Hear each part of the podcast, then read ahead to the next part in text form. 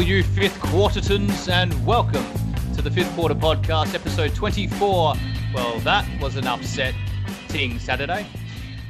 I am joined, as always, by the finals fancy question mark Freo fan in Nathan.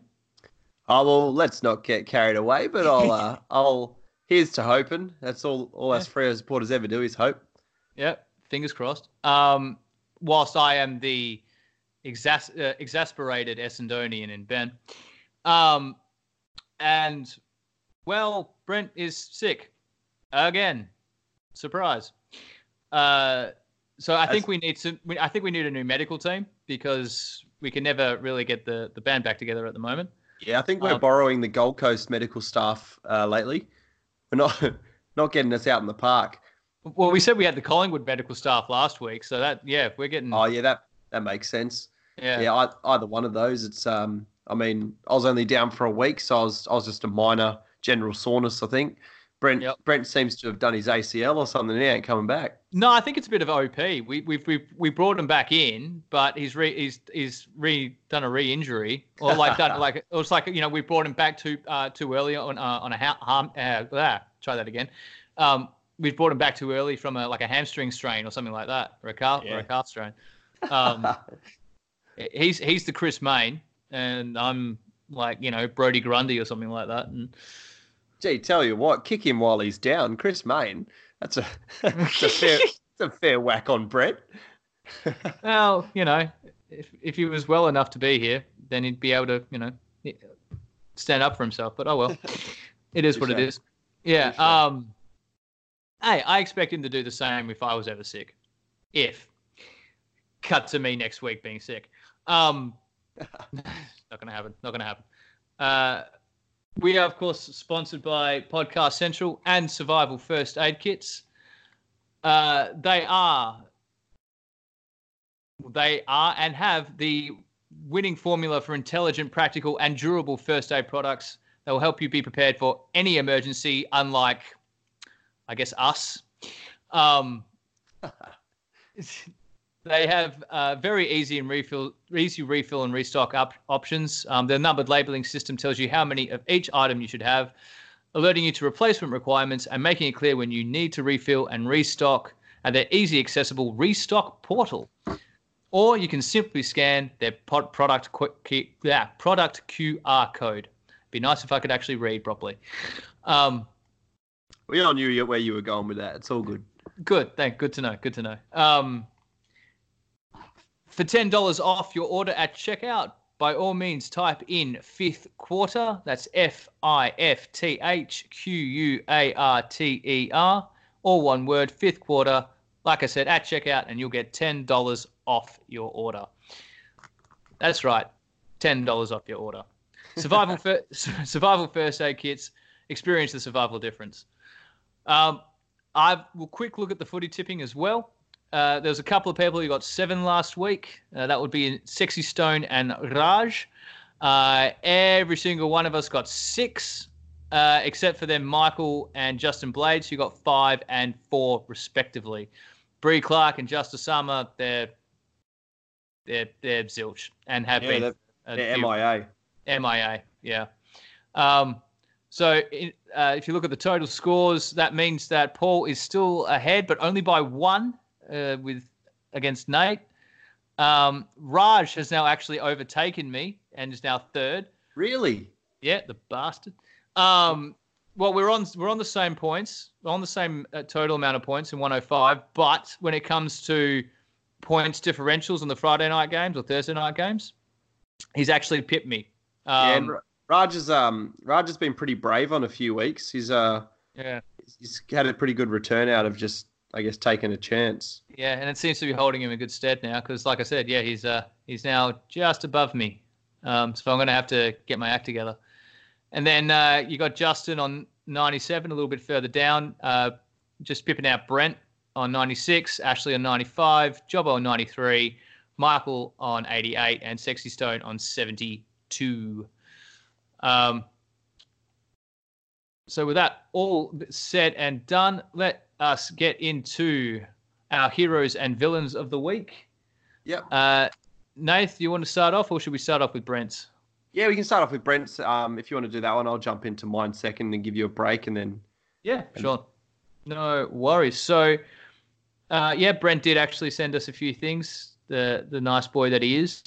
Um, he's, all over it. He fair- He- fair He's all over it. I know he's actually prepared. He actually prepared himself this week, which is amazing. Um, so his hero for the week was, and it's probably a lot of uh, Australians' hero. Uh, it was Oh, yeah. Steve Steve Smith. Um, he does say here first test back from suspension in the most hostile cricketing environment in the world, uh, unless it's like Pakistan or Sri Lanka, where they will literally try and blow you up. Um, uh, scores 144 off Australia's 284 runs in the first innings to save it from total disaster. Scores another 142 in the second innings to rip the heart out of the Poms. 100% the best test batsman in the world. Hashtag F Coley. Uh, couldn't I- agree more. Yeah, I am 100% supportive of that hero. I Yeah. I was sitting there watching on day one, thinking we are going to get rolled over, um, and that this is going to be an absolute shambles. After getting knocked out in the semi final to England in the World Cup, Yeah. we've gone into the Ashes and going to get steamrolled. Enter Steve Smith, and the guy is a superstar. Given, I guess, we talk a lot about AFL goal kicking, and and the I guess it's all above the shoulders, and the amount of weight that would have been on Steve's shoulders going into that test, and and what I guess he's come back from, and and I guess the abuse he was going to cop, it was inevitable that was going to happen. Just the mental toughness that he showed to go out there and twice get got 140 odd um, is just phenomenal. That is that is just he's got nerves It- of steel. I was going to say it does show you the mental toughness and grit that that man has. Um, and I think like he must have been preparing for it forever, which is probably why he came out and did what he did because like he he would have had over 12 months to think about this first test. And he would have and uh, it would have it would have been a few months ago where he real, where he would have been, you know, had the tap on the shoulder and go, "Okay, your first test is going to be the Ashes." For like, you know, the first the first test of the Ashes. And it's going to be at Edgbaston, where Australia hasn't won since 2001. yeah, Um, so he would like it. Sh- yeah, like I said, it shows you the the mentality that that man has and how um, how strong will he is to know all of that and just take it in his stride, and ma- and not only make sure he put on a performance like that, but actually put on a performance like that. I reckon the um, guy needs to run some uh, some coaching sessions for every key forward in the AFL. Yeah, Just, or just or how just not- people in general, you know. how to not crack under pressure when you're in front of the big Yeah. sticks. Yep. That's for sure. Um, so his villain this week uh, is what he's dubbed the Daniher dinner. Um, talked off dinner. the Daniher dinner. So if anyone who's out of the loop, uh, Joey Daniher went to Sydney to for surgery um, on his OP and his osteitis pubis. Um, while he was there, he had you know uh, coffee or I guess dinner with uh, Tom Harley, who actually was his uh, mentor uh, growing up, like like back in his teenage years, I think. Um, so he obviously went to see him and probably you know chew the not only chew the fat, but sort of kind of go, you know, I, I'm in this part of my career. You know, how did you get through it? How like you know, what are some tips? You know, some guides for me. Da da da da. da. Come, you know, he's come back, and then it's just blown out of proportion, in my opinion. Um, in the media, think, and they've all gone, oh, he's met with the head of Sydney, and oh, they're gonna, what are the trades going to be like, and da da da da da. Like you know, they Sydney need a full forward, and that uh, you know, this is going to be huge for us. So it was talked off by Longmire and Woosha, just saying, yeah, no, it's nothing, um, because of course it's against the league rules. Uh, but um, Harley and Daniher and Daniher's management haven't said a word. Um, and like Brent said, why would they anyway? Uh, but of course, the coaches on either side will play it down. Horse is never going to go out and say, "Oh yeah, we're taking him mid-contract," and Woosha isn't going to say, "Oh yeah, no, he's out of here." Uh, the obtusity, and that's Brent's word, the obtusity is infuriating because it's so obvious. Now, I would like to. I, I kind of going a little bit against what Brent's saying there. Um, he's saying that it's obvious. I'm saying like, but I would it'd be interesting to see. It'd be nice if he was actually here because I'd like to ask him what he means by obvious. Um, to me, it's obvious that it's not going to happen. Yeah, I, I mean, it's kind of got to a point now where apparently you're not allowed to talk to anyone from any other club or any Exactly. other source. Um, Even if you have, you know, a, a background relation with them. yeah, You know, oh no, no, you you work for the other team now. There's going to be no correspondence whatsoever. It's like, guys, come on. They're, they're human. Let them actually have a relationship or a continued relationship. yeah. I mean, someone's got to make a story, don't they? It was it was Orazio a few months ago, a few weeks ago, and Yeah. um, someone in the media's got to draw something up. But I, I- I mean, if it happens, it happens. They're going to get compensation for it. But if if it doesn't, then this was just a storm in a teacup. And here's the thing: it came out today, I believe, on Fox Sports, Fox Sports News, that um, they're actually in talks of extending Daniher's contract at Essendon. Right. So not only is it a nothing story, it's the complete opposite of the story that is actually that has some basis of in fact. I mean, I to be to be honest, if it actually eventuated, I think you guys would probably Essendon would probably do better out of the deal anyway, given that he barely plays and when he does, he kicks points. So, I mean, there's there's always been the potential to the name that comes with him and the Daniher name and the legacy. And But the 2017 season he had. yeah, I mean, but hanging your hat off one season, Reese Palmer was the NAB rise, oh, the the um, rising star in his first season and came went on to do absolutely nothing for the next what few years of his career. So, I mean, you need to back it up year on year, and and I don't know, I, I feel like you guys will get compensated well enough if you lost him that it wouldn't even matter. Yeah. I I I just I mean we'll get to it because it's part of Brent's captivating question as well. Um in that in, in fact, you know what? We'll leave it until Brent's captivating question. yeah, yeah, no, that's we'll, all right. we'll end the discussion there. Um, but uh, yeah, uh, did you want to do your hero and yeah, yeah, villain yeah, for the week? sure. Yeah, so for my my hero this week, um, I've decided to go quite in house for me, and it's it's probably been a fair time coming. And I said this to you guys in our chat um, off off the air. My hero for this week was Nat Fyfe, and I mean his stats were good as usual. He was um consistently putting in really really strong performances in I guess what's been a very very difficult six weeks for the club, where they've they've gone from sixth and looking at hoping to be in finals to, well, they dropped to thirteenth and now eleventh. Um, and Nat Fyfe has been the one constant. I, I know we saw, we saw a lot of talk about Michael Walters because he was winning games and stuff, but as far as across the four quarters, Nat Fyfe was the one constant that just never let up, and we saw it on the weekend against Geelong. Um, him and Walters were phenomenal, but but Nat's leadership and his leading by example is huge. And um, he drifted forward a couple of times. Um, and oh, sorry, he drifted forward and he and he kicked kicked a goal or two. I think he might have kicked two goals. Um, and in those moments, I was thinking, oh no, he's not the best kicker. He's not a great great shot at goal. Um, but this is this is the moment where I kind of thought this is where we needed Pav, where you need your captain to stand up and kick a goal. And Nat actually went back and kicked the goals. So I saw it was very heroic that he led by example, and, and as a result, they beat the top of the ladder team by what 34 points, um, who haven't been travelling all that well. But in saying that, Geelong were getting themselves hyped up. They had a holiday in Perth, trying to get themselves um, refreshed and ready to go and implement their new or their extreme training program they've been on. And for Freo to come out and just essentially blow them out of the water after quarter time, much led by their captain, I thought it was a heroic effort by him.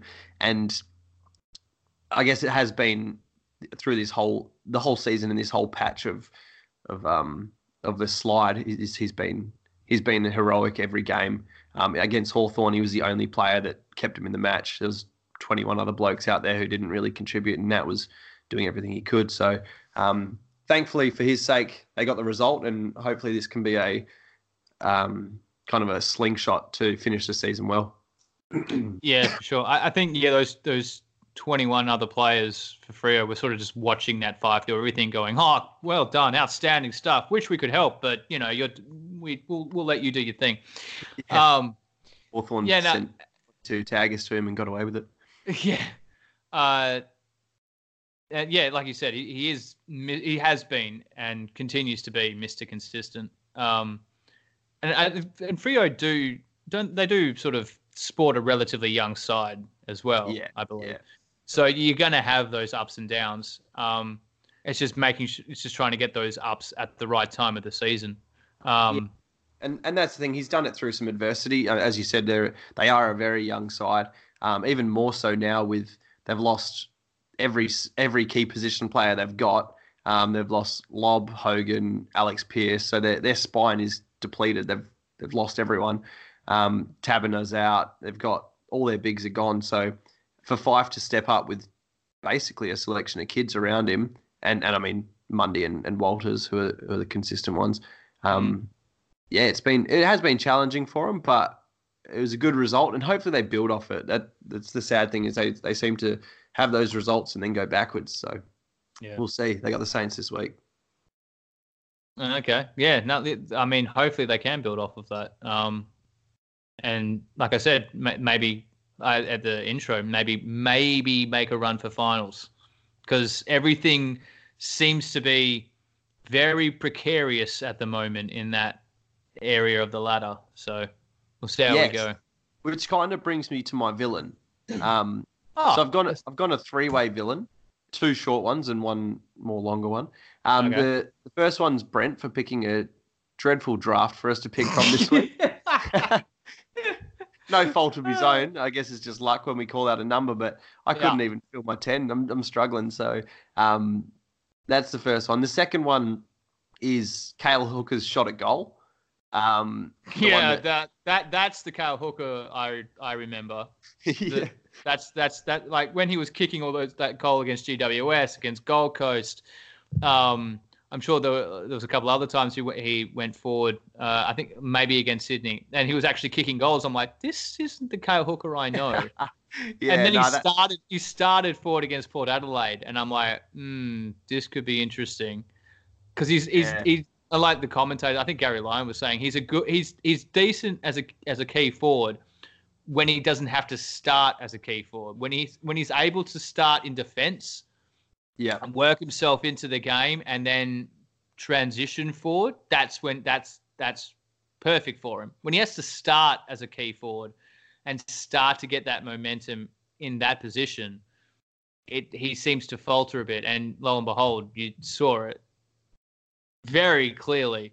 Um, so yeah, when he missed that, I'm like, yep, that's yeah, that's that's the Cale Hooker I know as a forward. That's yeah uh, that, that kind of sort of just summed up the the day for me, really. Yeah, no, that was that was a bit of a laugh, but still a villain. Um, but my my actual villain for this week is a bit of a out there one, and it's myself. Um, I was I was pretty angry at myself. No, not angry. I was I was disappointed in myself. I guess I went into the round last week. Um, I think I was.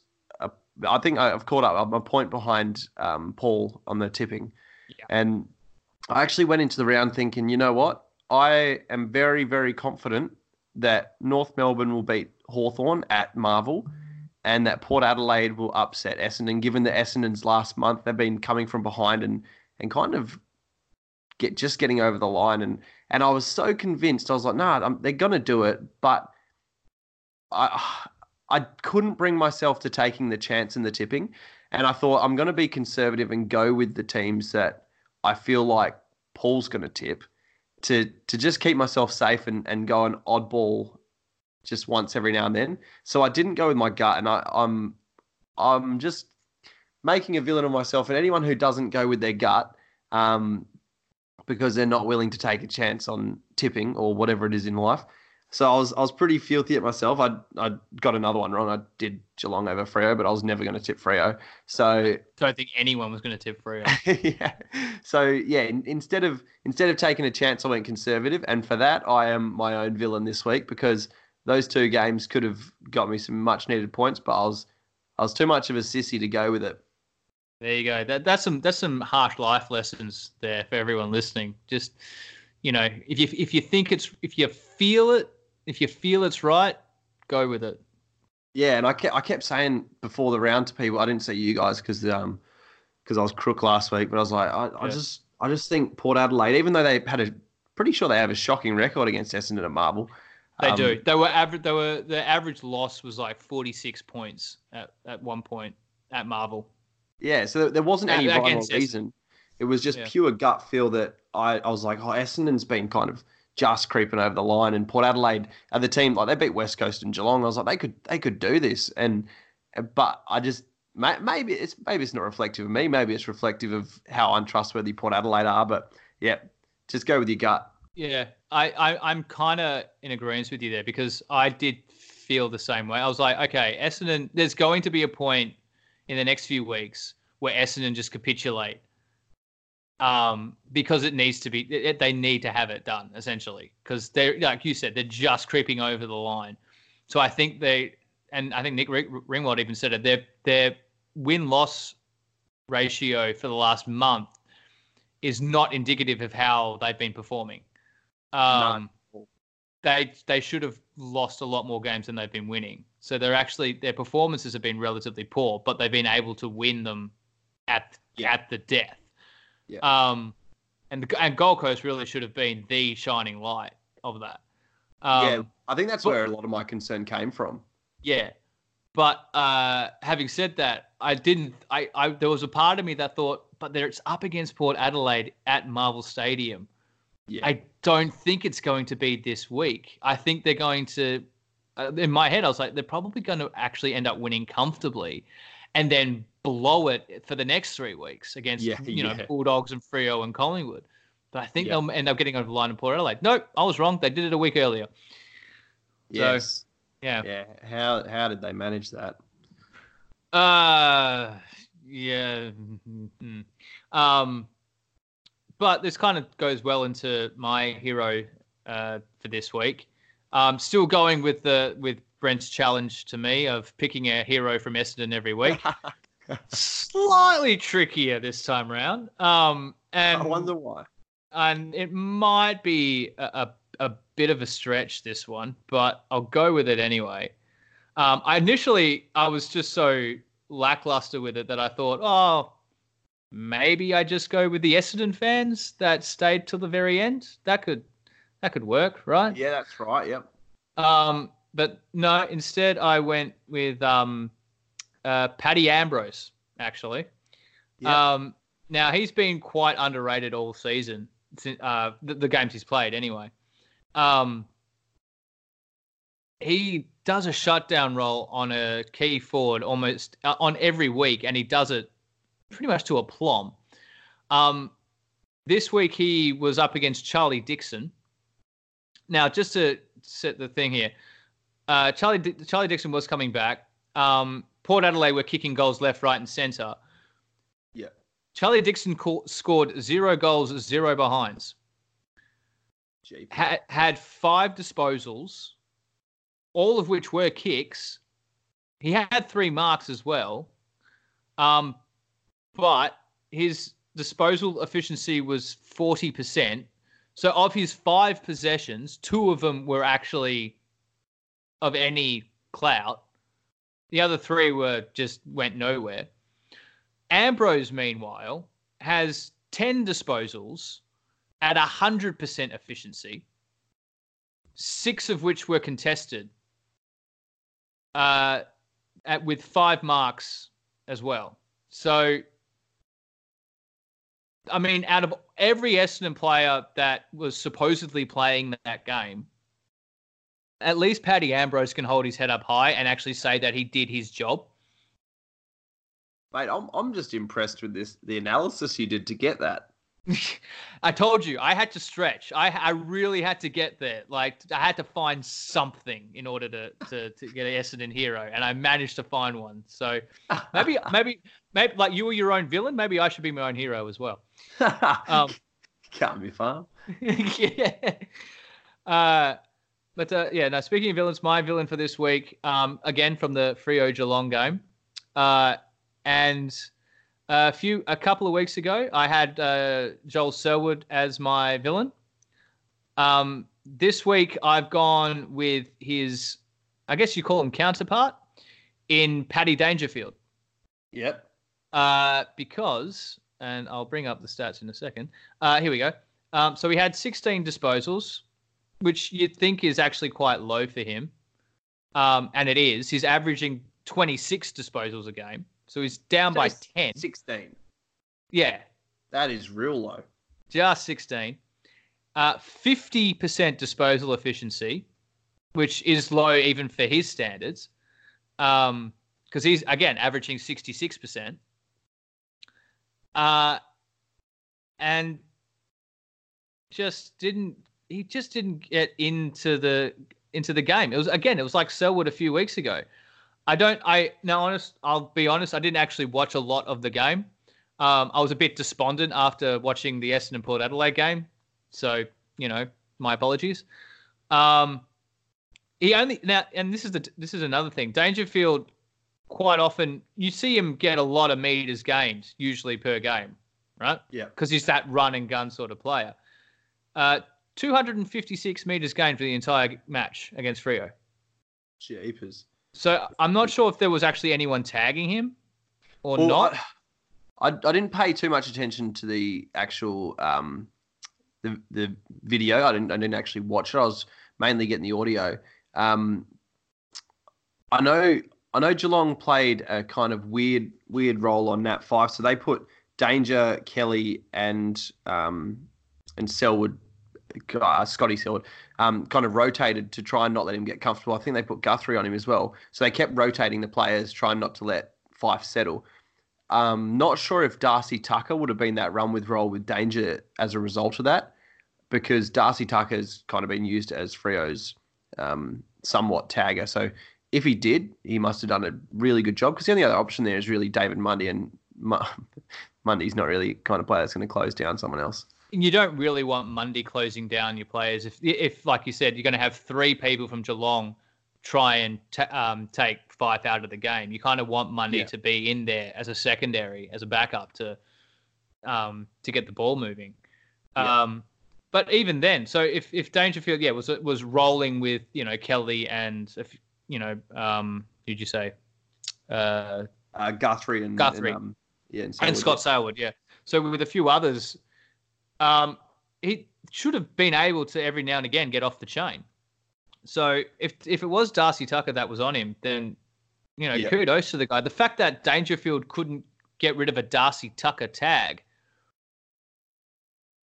I mean, what does that tell you about Dangerfield and tags? Then Yeah, I don't know. You know? I don't know what was going on there. You would have thought that in a game like that, um, he would have been one of the few that stood up. But the fact that he, he barely touched the ball is very actually surprising. I didn't I didn't even realize that until now. I mean, looking at it now, Darcy Tucker got 21 disposals um, himself.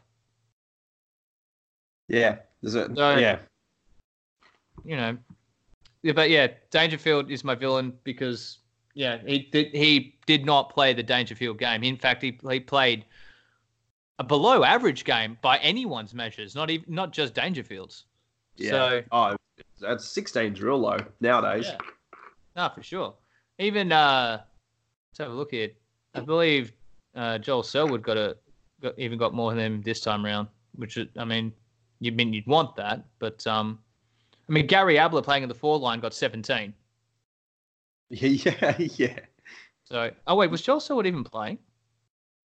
Uh, no, I think Joel was a late.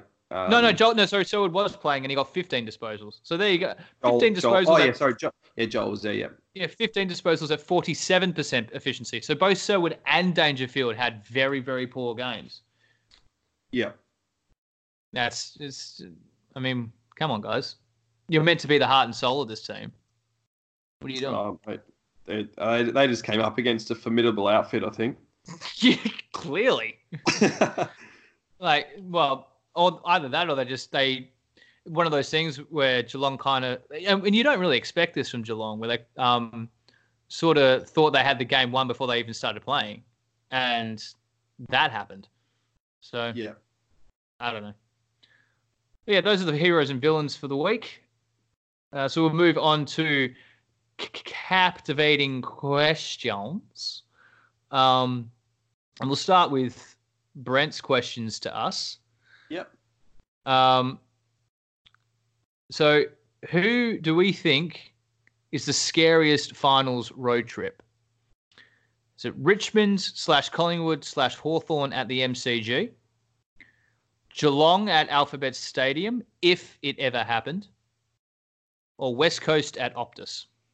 Are we talking this year or are we talking in general? Like, so I would say in general because I don't because Hawthorn aren't going to be making the finals e- either yeah, way. well, yeah. When I was but thinking Hawthorn at the MCG a few years back. Yeah, because the Hawthorn crowd now doesn't even rock up. So, um, I don't know. I think, I mean, West Coast will be pretty tough, but Richmond in front of like 70, 80,000 Richmond supporters is pretty intimidating.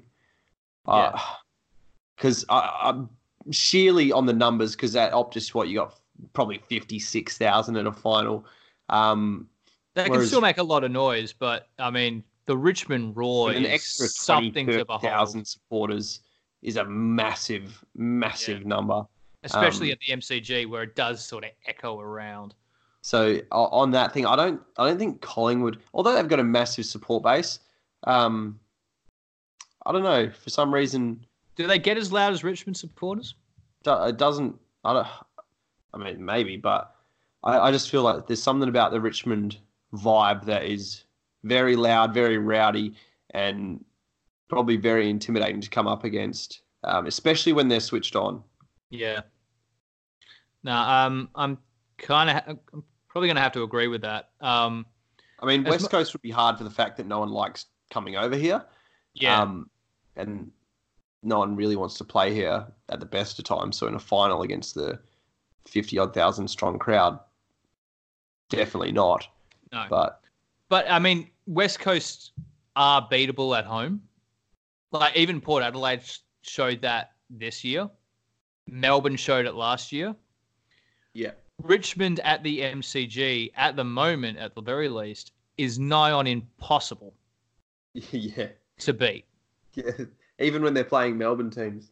Exactly, exactly. So even when there's not, and when it's their away game against another team from Melbourne or Victoria, they still win. Yeah. So it's uh, you kind of have to go Richmond just on that because on all the other places you could like you have a good enough team, and you probably you could probably pip, pip them at the post. Well, funnily enough, Brent, part of the question was um at GMHBA and playing Geelong down in, in Geelong. And I, I kind of laugh at that one because the last time they requested to have a home final was against Freo in the qualifying final. And um, in 2013, went down there and knocked them off and it made a granny. So Yeah, that's true. they're definitely not unbeatable. I think Sydney's beaten them in um, oh, close to finals or in finals down there Yeah. as well. So, um, oh yeah, given given that as a Freo supporter, we went down there and knocked them off when everyone thought that that was a, a tactic to to really throw Freo off because they couldn't play at the G um, where they'd beaten Geelong in the season. Um, Yeah, definitely Richmond or West Coast. Yeah, yeah. Uh, I think the last time West Coast lost a final at home was against Collingwood, and it was that that epic where it went Yes. into that semi final that went into overtime Oh yeah, that was that was or I ex- was extra time. Sorry. Yeah. Yeah, I was- at that absolute ripper. Yeah. So, no, no, I'm. No, good yeah, good question for Brent. It was. like- It was. Um, this next one I don't really like at all. Uh, from Brent, I think it's a bit ludicrous, but I mean, I did make mention of it already. Uh, in the earlier on in the podcast.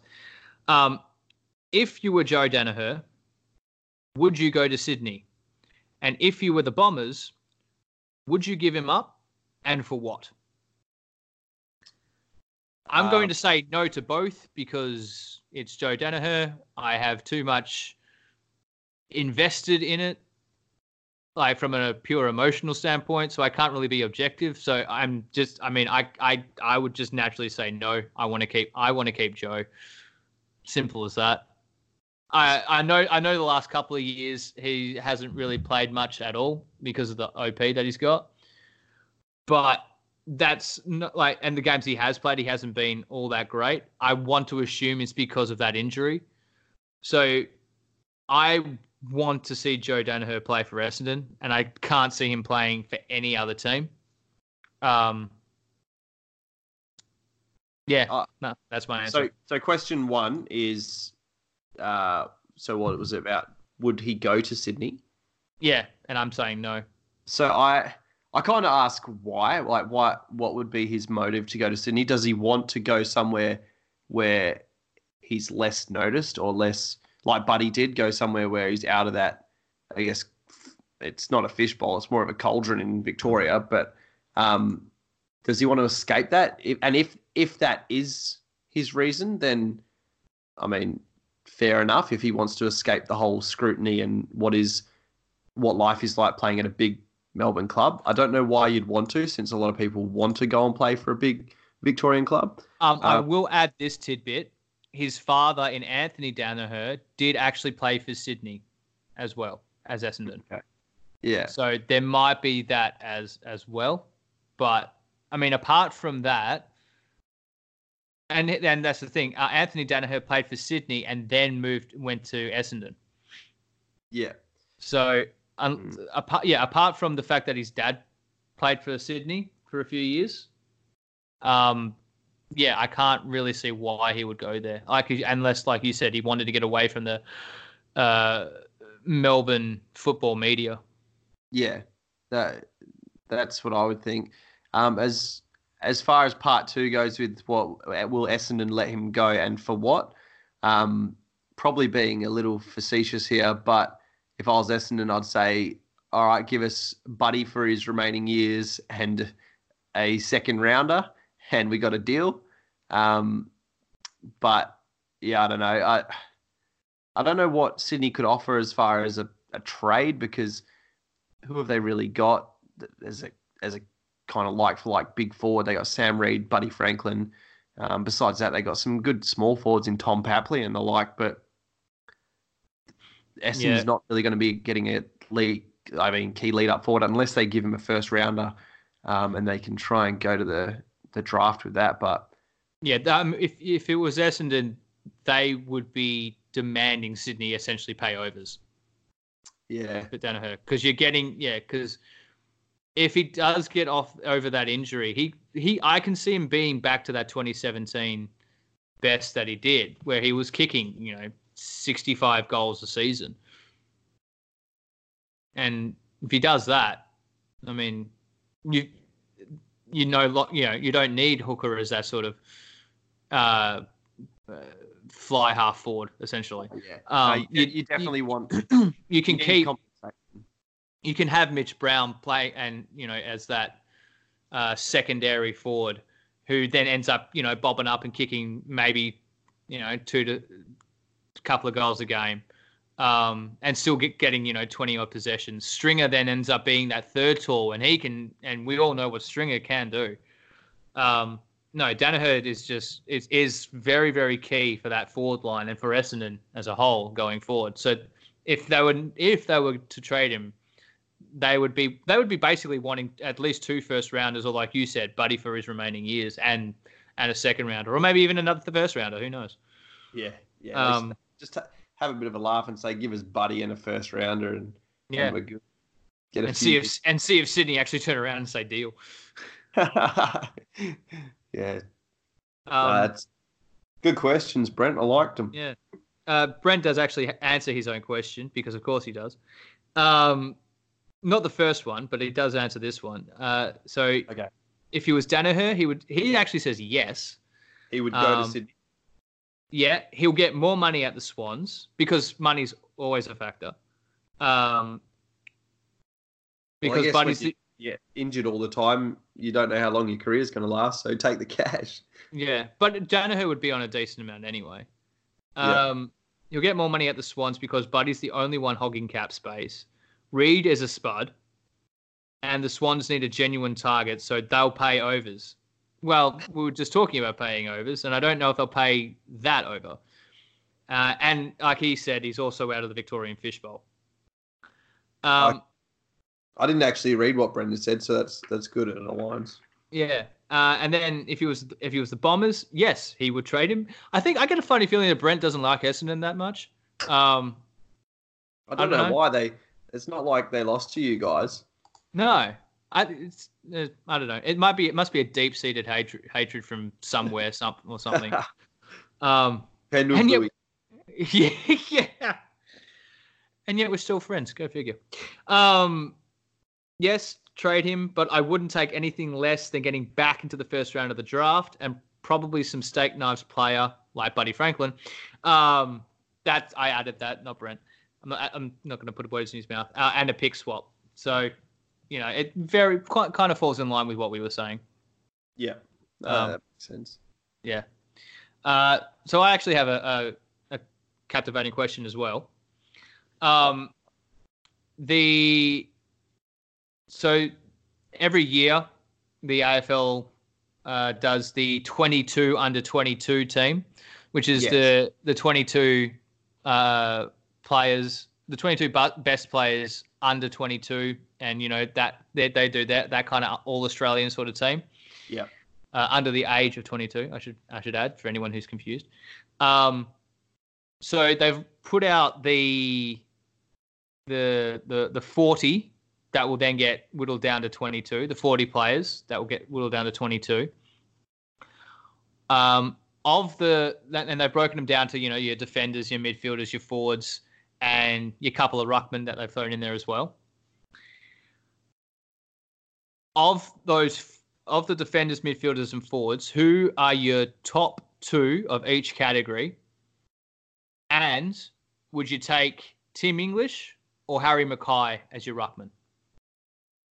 Uh, I, as a ruckman, I would take Tim English, um, because I think he's developing pretty well. Um, he's been Who does, beat. St, who does St Kilda have besides Tim English as a ruckman? I'm trying to Oh, think. so, so Tim English is at the Bulldogs. Oh, is it uh, Bulldogs? I yeah. because I'm looking at the. Oh yeah, no. I oh, I saw red, white, and I thought black, not blue. Yeah, no, and um, St Kilda So, have sorry. one Marshall. So, Okay. um, so yeah, who I'll do the take- Bulldogs have apart from Tim English? uh, not a whole lot. So that he- he's he's actually played a pretty good role this year. Yeah, you're Um, not wrong. I mean, if he's their basically number one ruckman already, Yeah, and they're playing the way they're currently playing, then yeah, kudos to him. yeah. No, he's been um, he's been pretty good. Um, I know, I know when they played Freo over here, he he dominated Sean Darcy. Um, in the the first time they met. Um, so so you say two from each line. Yeah. Now I should for the for the people playing at home, I should uh, probably list them very quickly. So your defenders are Wayne Milera, Harris Andrews, Alex Witherden, Jacob Wither- Withering, Weitering, sorry, Jacob Weitering, Sam Taylor, Blake Hardwick, Bailey Fritsch, Dan Houston, Sydney Stack, Jordan Dawson, and Callum Mills. Your midfielders are Jarrod Berry, Hugh McCluggage, Zac Fisher, Sam Petrescu Seton, Sam Walsh, Andy McGrath, Darcy Parish. So you already know who my two are. Darcy Tucker, Jordan Clark, Brayden Fiorini, Fiorini Jacob Hopper, Tim Taranto, James Worpel, Clayton Oliver, Oliver Florent, Josh Dunkley, Bailey Smith. And your forwards are Eric Hipwood, Harry McKay, again, uh, Garrett Gryan Miers, Brent Daniels, Jy Simpkin, Cameron Zurhaar, Connor Rozee, Shai Bolton, Jade Gresham, Liam Ryan, and Aaron Naughton. Yeah, that's oh, gee, man. Okay, so I actually, I actually submitted my 22 under 22 today. Yeah, all right. Um, And so the midfield was real hard because not Yeah, you're not wrong. like I, I was more about positioning them, who plays wing, who plays what. But um, Yeah. so as a defender, I would go Harris Andrews um, and. Callum Mills because Harris Andrews is playing an absolute ripper of a season so far. yeah, Um, the, the guy's going to be a genuine, genuine star. Um, Yeah. he's he's developing really well, and Callum Mills is ever since he came into the league, he's just been he's been solid, and I think he's massive leadership material as well. So I Um, read, I, I saw his name there, and I'm like, he's he's under 22. Yeah, that's The what I was thinking. been playing like must have been playing brilliantly since he came into the AFL. Well, when I when I saw Callum Mills and Clayton Oliver, I was like, "Jeepers, how how young are these guys staying?" Um, So the midfield's where it gets hard. I I think it's hard between Tim Taranto and Josh Dunkley. Um, I know I can pick two, but the other one was going to be um, Sam Walsh because just the way that Sam Walsh plays, the guy is a jet. Um, he- with the number one tag on his shoulders, he's just cruising along as if it doesn't bother him. in his first season as well. Yeah, first year, and and by all accord, David Teague said he's the hardest trainer at the footy club. Mm. Um, I mean that that's inclusive of his captain Paddy Cripps. So I think Sam Walsh and ah, Tim Taranto, um, probably my Giants bias coming in there, but Josh Dunkley is a very very close um, Yeah. third for my midfield spot. So what have I got? So I got Harris Andrews and Mills down back. I got Walsh and Taranto in the midfield. And up forward, I'll go Eric Hipwood and, oh man, it's a flip of the coin between Connor Rozee or Aaron Naughton. Um, Yeah, right. I was going to say a same sort of thing, but instead of uh, Aaron Naughton, I mean, you could go Aaron Naughton. I was going to go Liam Ryan. yeah, oh, yeah, that's Liam's damn exciting. I The the dude can is basically a game breaker at this uh, already. Like, it's it's amazing what he can do. Like, give Yeah. him give him a, give him like he's one of those players where you you literally give him an inch and he'll take a mile. Yeah, yeah. As as a smaller forward, he'd definitely be my pick. Him and Connor Rozee are, gee, that they are just they're guns already. Um, They're dynamite. Yeah. and You you don't need to remind me about the Rozee thing. yeah. But yeah, that's In fact, that's, that's half the reason he's, I didn't pick him. that's my two, two, and two. How about yourself? Uh, yeah, so like I said, my forward line probably be Liam Ryan and um, Hipwood. My midfielders, I mean, it's obvious McGrath and Parish. Um, hey, I just I don't care. Um, I'm sure there's other players out there, but they play for Essendon, so meh. Um, come at me.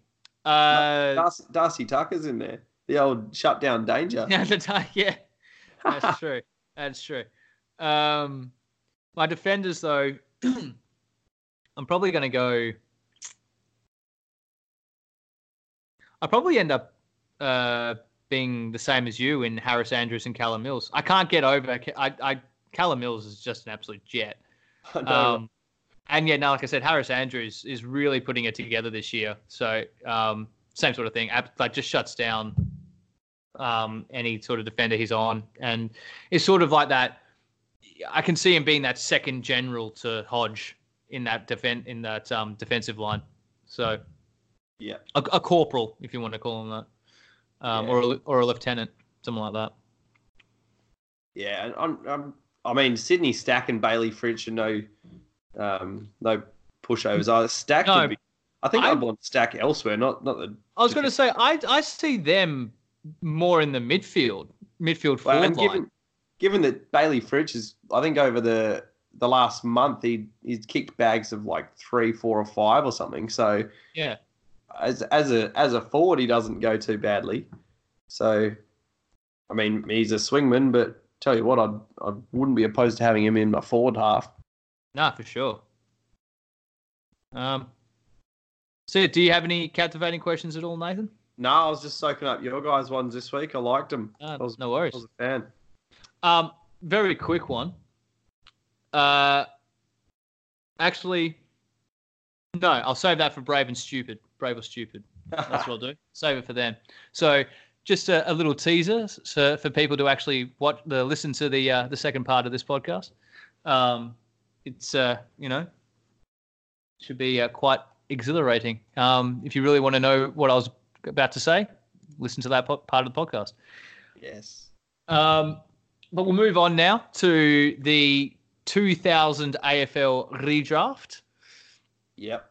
Uh, so I think we'll start off with Brent's again um, from 10 to 1. Uh, number 10, he has Justin Koschitzke. And he has here versatile key position player who could play in the ruck. And I couldn't think of anyone else to be in the top 10. That's exactly how I was feeling. um, it just shows you how shallow this uh, draft was. Uh, number nine, Daniel Cross, very underrated Bulldogs player. Won their best and fairest the year the year Cooney won the Brownlow. Still can't believe Adam Cooney won the Brownlow. I don't think Adam Cooney can believe he won the Brownlow. No, not at all. Uh, and one of the most courageous players. yeah, Crossy was great. Yeah. Uh, number eight, Chris Newman. Uh, led, in, led Richmond incredibly well when they were garbage, passionate and hard playmaking defender. Cannot agree more. Yeah, yeah, bang on there. Yep. Number seven, Drew Petrie, five time North Melbourne leading goal kicker. Would have been the best player in the game if he played for the Pies um, or any other team other than North, uh, ex- except maybe St Kilda uh, or the Bulldogs. Any of those teams that don't have a lot of, you know, supporters. yeah, uh, good old. Yeah. Uh, number six, Alan Didak. Led Collingwood goal kicking in their premiership year. Very clutch player. Uh, number Yeah. five. Yeah. Yeah. Uh, I mean, he did some things against Essendon on Anzac Day, so I'm just going to sort of push that to the side. um, number five, Kane Cornes. Uh, I'm glad we don't judge players on their off-field demeanour Couldn't have said it better. or, or their media personality. Yeah. Um, Yeah, he summed that up beautifully. Yeah, that it did. Um, couldn't couldn't have said that any better. Uh, number four, Daniel Kerr, overshadowed by the other two. Uh, I'm assuming other two midfielders that West Coast had in Cousins and Judd. Cousins and Judd. Yep. Yep. But arguably better at times. Finished top three in the Brownlow in 05, 06, and 07, and lost to Cousins by a vote. Well, I'm pretty sure he got suspended in some of those as well. So Probably. I'm pretty sure from memory, had he not got himself suspended or done something silly, um, he was he was right in there to win it. Yeah. Oh, for sure. Um, it was a bit like Scotty West that he was always the always the groomsman, never the groom when it came to the Brownlow. Yeah, he is a Uh, genuine star, Daniel Kerr. Yep. His absolutely. sister's all right too. She's killing it. Yeah, she does all right. Um, uh, number three is Shaun Burgoyne. He has him above Daniel Kerr due to the versatility and longevity in the game. Again, Yeah. couldn't agree more. Yeah, Uh, number two, Nick Riewoldt. Uh, he actually says no explanation necessary, but um, he does have some quotes if we feel if we want to. Uh, sorry, Yeah, he, yeah. got some quotes, some stats if we want to uh, uh, go through them, and I will. Uh, Yep. he he was actually the number one draft pick that year. Played 336 games, 718 goals, club captain for 11 seasons, six club best and fairests, uh, AFL Players Association MVP, five time All Australian, but zero premierships. I like how he's thrown that in there. The Yeah, one that was the one that, that, was actually um that was actually part of the, the his captivating question last week, um, which I should actually get you to answer as well. Um, who which career would you want? Would you want Nick Riewoldt? Would you want Tom Boyd's? Oh, gee, I don't know. I think if if you if you like the personal accolades, you'd definitely go Nick. Um, but if you genuinely want a premiership medal, then I guess you'd have to go Tom, wouldn't you? But So that's- I, I, yeah. I might say that Nick Riewoldt and everyone else in that starting 22 on uh, the 2010 first grand final, you will never get closer to a premiership than any of those players did, ever. Yep. No. I mean, You if you can't- were a St. St. Kilda, if you were, you know, yeah, those 22. You can't. Yeah, you can't get any closer than what they did ever, unless, of course, we have another drawn grand final, which ain't going to happen. Well, you say that. Cut two. Well, Um, because because it will just continue. Oh, on. that's right. Yeah, no, it's extra time and all that, and golden goal and all that sort of stuff. Yeah, that's so- true. so you'll never have to re replay it. Yeah. Um. Well, I see. That's the reason I went Tom Boyd because as much as yeah, it's all you know, all the personal accolades. The reason you play footy, especially at the AFL, is for the ultimate glory of a premiership. And Tom Boyd managed to get that, you know, before he turned 23. Um. Yeah. So, like, he can he can hold his head up high no matter what. Um. But moving on, number one uh, for Brent in the 2000 redraft was Dean Cox. Uh, Yeah. sing- single-handedly reinvented the role and reshaped the game. Again, absolutely spot on. The whole reason why we have versatile, athletic ruckmen these days, and that why they're such they're so in vogue, and every single club wants one, is because of Dean Cox. Yeah, So I I think he's done a great job. He's done really well, has Brent. Um, there's a there's a, there's there's a couple in there that I I uh, don't have um, that I've put in my uh, other other people, but um, otherwise, yeah, that's that's pretty much bang on. Yeah, Um, so I'll actually move on to my one. yeah, far away. Uh, so no, at number ten, I I do have Mr. Chris Newman. Same Yep. reasons Brent said. Uh, at number nine, I have Drew Petrie. A lot of these are going to be the, for the reasons that Brent said. yeah, Um, yeah, exactly. Uh, but this is where we start. These next three are where we differ. Number eight, I have Teddy Richards. Yeah, Not just because Essendon picked him up initially. It's actually because when he went to Sydney, he became an absolute pillar in their defensive line. And that was around the time where Sydney were all about defense as well.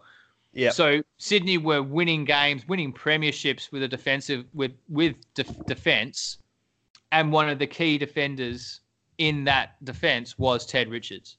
yeah. So I, I I've got I've got one thing to say about him when he when I get to my team, but yeah, great choice. No worries. Uh, number seven, I actually went with Darren Jolly. Um, Yep. Yeah, uh, not so much an underrated ruckman, but um, was abs- was absolutely brilliant and, and incredibly durable during his time at Collingwood. Yeah. Um, pretty sure he did actually win a premiership with them as well. I want to say. Probably he is Yeah. around that time. Yeah, yeah. Um, number six, and I'm surprised Brent missed him. It's Paul Chambers. Right. Yeah, the Geelong Premiership winning bald uh, bald head. Um, As in Paul Chapman. I damn, how did I? f- Oh god. Oh dear. Oh dear. Oh, I, oh, that's that's that's bad. bad. Oh man. Yeah, I'm def. I am. I'm not only my own hero this week. I'm also my own villain for saying that. I was sitting there like Paul Chambers. Should I know who this bloke is? No, you shouldn't. No, you shouldn't. That's just said. That's just the thing. It said Paul J- Chambers to Geelong, so I just immediately went Paul Chapman. I'm. Oh, wow. The Bra- the Brazilian Paul Chappie. Yeah, yeah, yeah.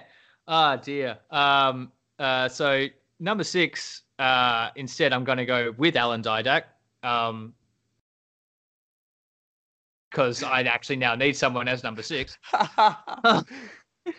and that seems to fit the bill quite quite nicely. yeah, Um, nice, nice cover. Thank you. Uh, I'll just. uh, I'm not going to edit or any of that. I'm just going to keep it all in. Um. That's great. Oh dear. Uh. Anyway, moving on. Number five. Uh. Kane Cornes. Yep. Yeah. yeah. Um. Number four. Daniel Kerr. Yep. Uh. Number three. Nick Riewoldt. Yep. Uh. Number two. Shaun Burgoyne. Um. I have him above Nick Riewoldt because of the amount of premierships that he did end up. He has won. Yeah. Yeah. um, and like he, he's like he's he's good already, but when he gets to finals, he kicks it up like an extra couple of gears, and is Yeah. and there's a reason they nicknamed him Silk because, mm, smooth. Going off last week, he's the old school Lachie Whitfield. Yeah, yeah, exactly. uh, but number one, I do have to agree with Brent. Um, Big Dean Cox. Uh, you can't really go past what he's done for the game and what he's yeah, and the way he the way he played was just a, uh, absolutely phenomenal. Yeah, no, that's fair enough. Um, I feel like the top five, especially for all three of us, are very, very similar. Probably there might be a couple of uh, position swaps here and there, Yeah. but um, yeah, I think that top five's pretty much set. Yeah. So um, brings me to my number ten, and that's Roger Hayden. Um, really, really good defender. Um, just a solid player that never gave up. You always knew what you're going to get from him. Um, played a fair few games and, and was always always consistent. Uh, number nine, I've actually got Alan Didak a bit further down the list than I probably thought when I first looked at this draft. Well, had Um, I had I've actually thought about it more, I probably would as well. But you know, it is what it is. I think I think for Didak, um, for me, I always remember him as that kind of Daicos esque kind of X factor, snap from the boundary, dribble it, and and as a result of that, I always thought he was he was an absolute gun. As a as a small forward, he kicked 270 goals, um, which I guess isn't that much for someone that's. He might have had the Collingwood curse of only like being able to play half the season, and the other half was injured. Yeah, possibly. Well, he played 218 games, so he only got just over a goal a game. Um, Oh yeah. but still an absolute X factor player when he was when he was firing. So in eighth, I've got uh, Graham Johncock from the Adelaide Crows. So he ah, played yes. 227 games and uh, surprisingly had 120 goals. Um, I do remember most of his career him as a backman. I think he started forward. I was going to say I, I remember him as a defender, and he, he would have been my number eleven. I I nearly had him in there in my top ten. Yeah, so I just kind of Yeah. thought for for a defender to kick 120 goals in his career is pretty decent. Um, brings me to another defender, as you mentioned, in number seven is Ted Richards. So he played 261 games, and and as you said, he was a key pillar of the Swans' kind of premiership um, window across. Well, there's probably more than a window. The, they the premiership. They they're in the finals every year forever. Um, but it wasn't so much a window as it was just an uh, an open roofed car. Like- yeah. yeah, they um they they won the flag in t- 2012, and he was an All Australian defender in 2012. So I just thought it's a it's a massive honour. Uh, he must have been a, a huge part um, to be an All Australian, given that there would have been other backmen at the Swans who would have been vying for that same same spot in the All Australian team um, in 2012. In six, I've got Adelaide's Scotty Thompson, so the bald headed absolute tank of a midfielder. Ah, yes, that Um, big boy. so that guy was your fantasy cream of the crop. He was ever reliable um, and just an absolute nugget. Get in and under the ball and, and take anyone on.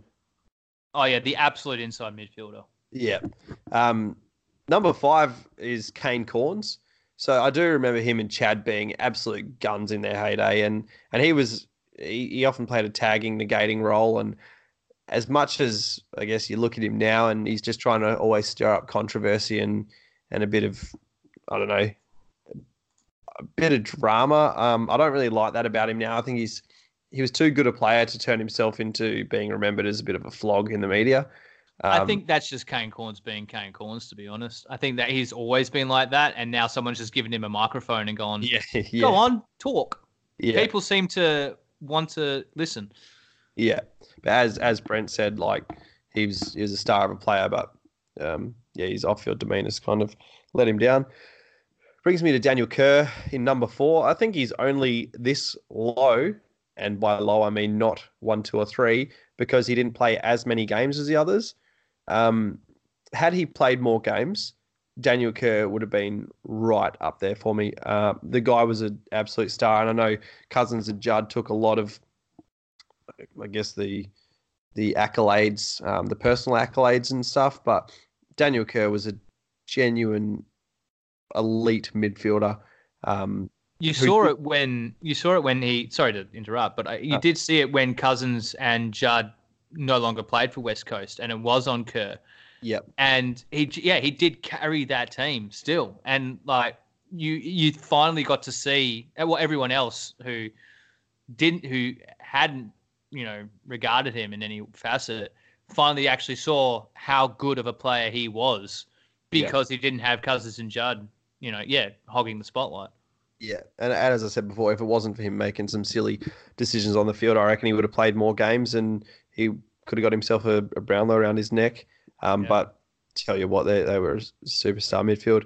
Um, in third is Shaun Burgoyne, um, games record holder for Indigenous players, four-time Premiership player, I think. yeah, Um, he won one with Port Adelaide in 04 and then has won three with Hawthorn. Okay. Yeah, whatever it is, he's probably got the most flags of pretty much anyone um, out there at the moment, or equal to any of the Hawthorn players who played those four. Um, Yeah. The guy's a gun at 36 years of age. He is going around for another season by the look of it. And yeah, yeah, he's silky. He, he just is just absolutely amazing to watch. And and the kind of guy that whenever Hawthorn was in a crisis, they put him in there to fix it, and, and he did. Um, he just said, "Step aside. I'm about to change the game." So, Yeah. um, which brings me to maybe arguably a controversial one. I've flipped this one around from you guys. I've got uh, Dean Cox at number two. Uh, he played 290 games, 169 goals, six times All Australian as a ruckman. Um, I think for me, I'm not taking anything away from Cox, but the fact he had Kerr Cousins and Judd at his feet was just an absolute dream for any ruckman. And he, he did change the game as a ruckman, um, so I'm not taking anything away from him from that. But tell you what, like he was just part of just an unbelievable central team, um, a midfielding team that was just, uh, I guess, at times unbeatable unless he played Sydney. Um, Tell you what, if you if any if there was ever a time that you're gonna pull a switch like that, a time when Brent isn't here to argue with you is probably the best time. well, I think I think Nick Riewoldt, who's my number one, um, and I guess it's two weeks in a row now. I've gone the number one as the number one. Um, his stats kind of argue a case for me. Anyone who's kicked 700 plus goals, um, he's well worth having in your forward line. And and Nick not only did it in the forward line, he pushed up the ground and kind of him and, and, and I guess Richo in a sense were those two forwards that spent so much time running up the ground that um, their their oppo- their direct opponent was just knackered by the time they got back down into the 50. Um, so he played 336 games. So he played almost 50 games more than Cox. Um, 718 goals and a five-time All-Australian. So, I mean, it's almost impossible to split those two. And when it comes down to redrafting someone, I'm trying. I mean, I, I'd probably said it with Burgoyne, but I'm trying not to take into account their team success because if I was drafting a player, it would be purely for their individual. I mean, um, I guess characteristics that they offer the team, not because they were part of a team that that had X amount of flags. Um, so, and I know Nick never had one, but he was the most important player in that team, and I feel like if you're searching for a guy that puts the ball through the big sticks, then in recent years, Nick Riewoldt is one of few that can do that consistently and and be versatile in, in the role he plays. So, I mean, Coxie and Riewoldt, I will I'll happily switch them, but I've gone with Nick based on goals and an extra, what, 46 games that he played. yeah, fair enough. I mean, yeah, you make a solid argument. I can take that. Um, yeah, no, that's that's a decent ten. Yeah. I'll take I- that. I'm glad we got through that one. That was pretty hard to to stomach when I got to after after pick six or seven. I was like, "Cheapers, what do I do from here?"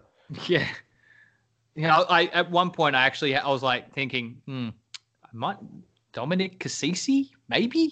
That was exactly my thought. yeah, great minds Adelaide- think alike. But Adelaide's number one. Yeah, yeah, yeah. Well, number two, really, Kane Cornes is there as well. Oh, sorry, Um, no, number one on his jersey. Oh, no, but yeah, that's true. Sorry. Yeah. Um, so is it my turn now to to pick a pick a year, or is it yours? so last week we did the Whitfield draft. Uh, that was 2012. I don't remember who picked 2012. I'm. I'd happily let you pick one if you want to pick one. Um, okay. Uh, I mean, I don't have any off the top of my head. Um, So, so our options beyond the 2000s are 02, 3, 5, 7, 9, 10, 11, 14, then 16, 17, 18. let's go with 2009. Don't know why. Just sounds good. Okay. So we'll quickly have a squiz at it to see what, I guess, what gems we've got to pick from. But that's the year of Tom Scully and Dustin Martin. Ooh. So we've got, Okay. there's quite a few there. There's Tom Scully, Dustin Martin. We've got Ben Cunnington. Wait, are you Uh, sure we haven't done this one already? Uh, I don't think we have. I think we've looked at it. Cun- oh, okay. Because we've got Cunnington, we've got Gary Rohan, Daniel Uh, Talia, Lewis Lewis Lewis Jetta. I I swear we've done this one before. Yeah, no, we have. Surely we have. I don't know. Max Max Gawn's in there. Oh, hey, and did did is that the year that? Oh yeah, sorry, we did Nat Fyfe and Dustin Martin. Yeah, Okay, no, we have done it. Your your spreadsheet's wrong there, Nathan. mate. I I couldn't even find my 09 one. It was that good. All right, scratch that. Let's uh let's go back a couple of years to 07 then. All right.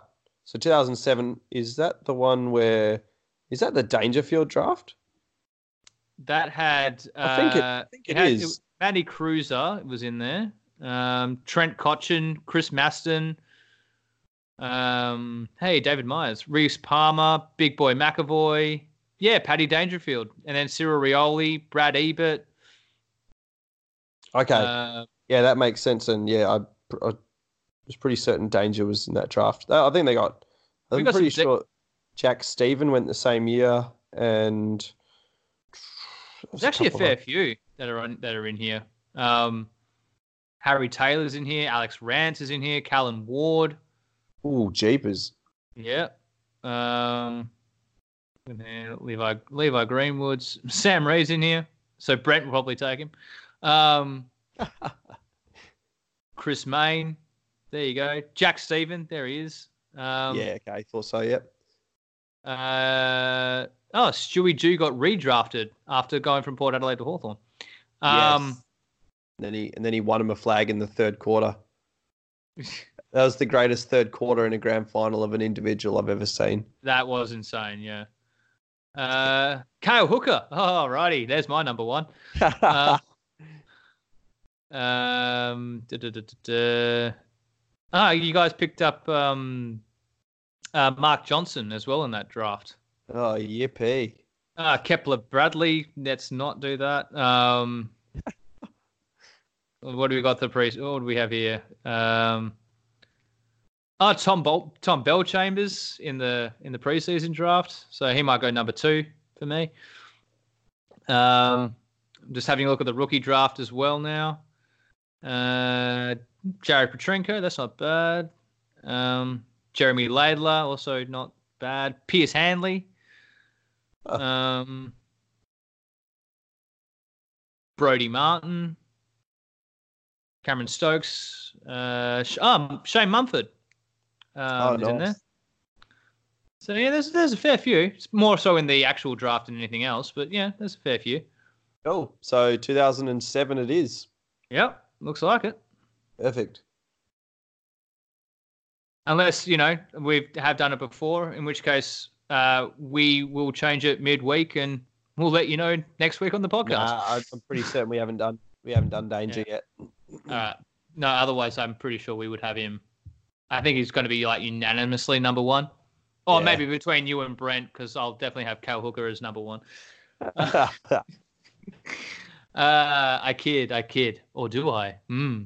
You have to We'll wait till next week to find out. I was going to say we'll never know, but we will next Wednesday. Yeah, exactly. Um, so, uh, I reckon that's yeah, that's a good time to to wrap things up for this per- first part of this week's podcast.